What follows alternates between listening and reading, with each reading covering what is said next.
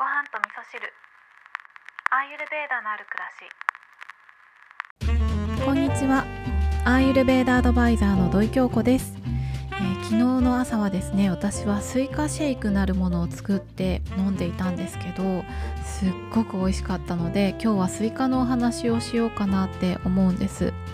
でスイカはですね、まあ、果物ということでアーユルベーダ的には体に滋養を与えてくれるものというふうにも言われているしあとはね体の中に潤いを与えてくれるものであったりもします。で夏の果物ということもあって体の熱を冷ましてくれるような効果もあるので是非ねこの暑い夏には積極的にとっていきたいなっていう果物でもあるんですよね。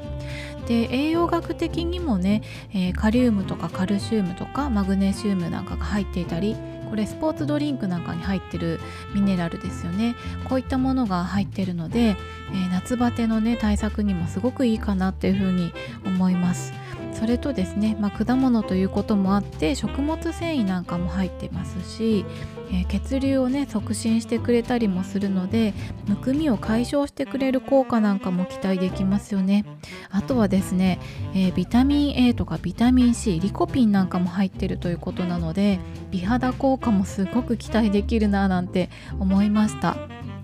で私がなんでいきなりスイカシェイク作ったかっていうと、えー私がねいつも行っている、えー美容院のね、えー美容師さんの伊藤さんがですね、えーファミファミリーマートに売っているフラッペっていう飲み物シェイクみたいなフラッペっていう飲み物があってそれのスイカ味っていうのが